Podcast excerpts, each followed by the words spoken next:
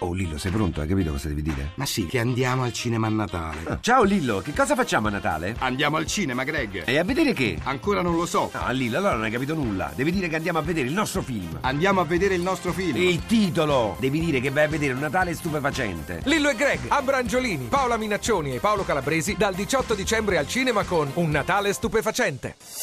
Voci del mattino. Do il buongiorno al direttore della rappresentanza della Commissione europea in Italia, Lucio Battistotti. Buongiorno. Lei e agli ascoltatori. Parliamo di Fondo Sociale Europeo. Ieri due notizie importanti, direi. Sono stati adottati i programmi operativi italiani in eh, due settori eh, che non si possono non considerare strategici come l'occupazione e l'istruzione. Due fondi, direi anche particolarmente ricchi. Il primo da 2 miliardi e 200 milioni di euro, il secondo 3 miliardi, insomma cifre importanti. Finalmente qualche buona notizia, ma non solo, aggiungerei anche che per quanto riguarda il Fondo Sociale Europeo sono stati adottati anche i programmi operativi di alcune regioni italiane, l'Umbria, la Toscana, la Liguria, il Veneto e l'Emilia Romagna. Quindi anche questa Italia si muove, ecco, non, non diamo solo cattive notizie, comunque lei sottolineava un fatto fondamentale, cioè questi due grossi programmi, diciamo, perché sono programmi importanti in termini di dotazione finanziaria, eh, sono, rappresentano anche uno dei punti deboli del nostro Paese, no? cioè il programma cosiddetto Sistemi di politiche attive per l'occupazione è in fondo il programma che prevede i soldi, i famosi soldi per la garanzia giovani, cioè per favorire l'occupazione giovanile e lì come diceva lei ci sono 2,2 miliardi di cui 1,2 di, eh, di, di, soldi europei. Diciamo. Ecco, questo è fondamentale per fare finalmente partire questa garanzia giovani e per, per, metterla in pratica, per far sì che ci siano delle concrete possibilità per i nostri giovani. Ecco, per quanto riguarda invece il, il eh, fondo destinato all'istruzione, come verranno utilizzati questi soldi? Beh, guardi, adesso diciamo, a grandi linee, perché siamo, certo. siamo, eh, questo è il programma operativo, quindi un grosso contenitore, lo spieghiamo anche eh, agli, agli, ascoltatori. Io prima citavo, questi due sono programmi nazionali, quindi gestiti a livello centrale. Gli altri, quelli che ho citato, sono programmi che riguardano le regioni. Quindi eh, questo programma dell'istruzione è gestito dal Ministero, dal MIUR e eh, prevede eh, il perfezionamento del sistema dell'istruzione, l'ele- l'elevazione delle qualifiche, cioè il miglioramento qualitativo della scuola, ma anche delle infrastrutture didattiche, quindi anche tutte quelle infrastrutture di cui spesso le nostre scuole sono carenti. Abbiamo visto purtroppo anche dei casi in cui magari recenti, in cui, cui c'erano delle infrastrutture sono state danneggiate, rubate, è per, per rimpiazzare questo tipo di, di attrezzature di cui si ha estremamente bisogno, ecco, specie nel nostro sud. Diciamo. Senta, eh, questi sono programmi che riguardano il periodo 2014-2020, sì. no? eh, noi in realtà siamo ancora in ballo con eh, eh fondi che riguardano il periodo precedente però. Esattamente, sì, il, il, il periodo precedente di programmazione, cioè 2007-2013, eh, che si concluderà nel 2015, ecco, ogni tanto diciamo, con una certa regolarità eh, vengono eh, lanciate sì. appunto eh, le grida d'allarme sul fatto che non riusciamo a spendere. Beh, diciamo che ci stiamo, ci stiamo lavorando, sta lavorando la Commissione europea in stretta collaborazione con il governo italiano, ci sono ancora molti soldi da spendere in questo periodo, sono stati impegnati, cioè sono stati destinati ad alcune attività, ma ancora non sono stati spesi.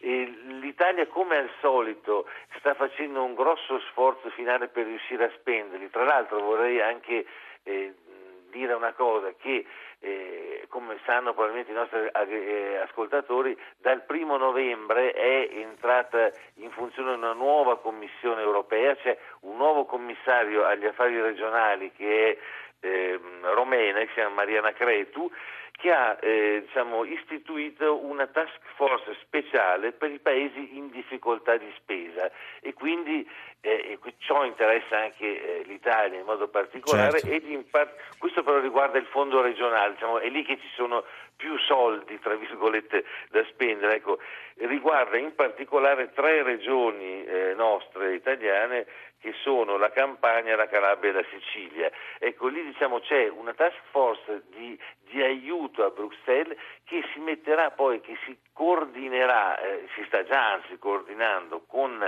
l'Agenzia per la coesione italiana per migliorare il coordinamento eh, dei sistemi di sorveglianza e delle autorità di gestione e di controllo, perché lo, lo, sappiamo, spesso c'è un problema, noi l'Italia ha un sistema di controlli che sembra essere anche di altissimo livello, però purtroppo eh, poi sì. è si inceppa talvolta. Si, si, inceppa ma anche perché è un sistema spesso molto formale che prevede molti controlli formali, invece dovremmo imparare ad avere dei sistemi più pragmatici in cui si verifichino l'esistenza dei, dei progetti e il, il, buon uso dei, dei fondi. Decisamente, decisamente. Io ringrazio Lucio Battistotti, direttore della rappresentanza della Commissione europea in Italia per essere stato nostro ospite. Dal 2007 ad oggi abbiamo utilizzato circa la metà dei fondi messi a disposizione dall'Europa. E allora dicevamo di questa difficoltà di spendere questi soldi. Marco Santucci ha chiesto come mai a Giacomo Vaciago, ordinario di politica economica all'Università Cattolica di Milano.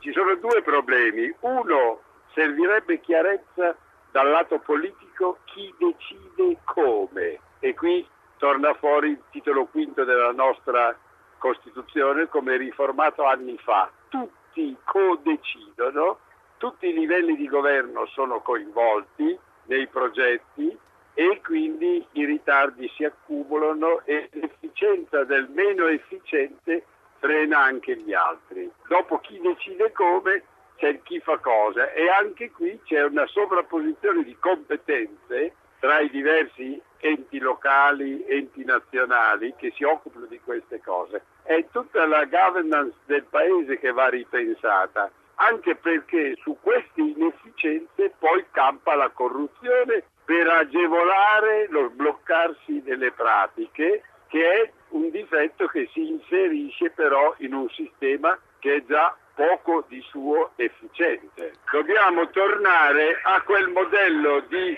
federalismo leggero in cui i sindaci e i ministri decidevano per le rispettive competenze. Nel ci abbiamo aggiunto le regioni e poi li abbiamo resi tutti solidarmente responsabili con la riforma del titolo quinto della Costituzione. Bisogna tornare a un'amministrazione leggera e responsabile. Uno risponde dei soldi che riceve e qualcun altro controlla ex post che siano stati spesi bene. Quindi lei sostiene che manca un coordinamento che possiamo definire nazionale? No, no, non serve il coordinamento, bisogna al contrario che ci sia un solo responsabile, il livello di governo o è lo Stato ed è il governo nazionale o è la regione o è il comune, non è possibile che tutti debbano dire la loro e quindi il meno efficiente frena gli altri. E anche nella scelta dei progetti dice lei che c'è questa indecisione? Assolutamente sì. Bisogna individuare ciò che è di competenza dei comuni, lo facciano loro e gli altri livelli di governo applaudono e danno le pagelle, ma non stanno a dire la loro, perché altrimenti tutto il processo quando va bene si complica, quando va male si corrompe. Della corruzione però sono responsabili le persone, dottor Vaciago. No, non è mai un problema di persone, è un problema di competenze e di uffici. Perché comunque servono questi soldi, professore? Beh, è un po' buffo che noi che non siamo un paese ricco finanziamo i progetti dei paesi più efficienti del resto d'Europa e la protesta è allora usciamo. Ma se usciamo la qualità del paese peggiora, certo non migliora.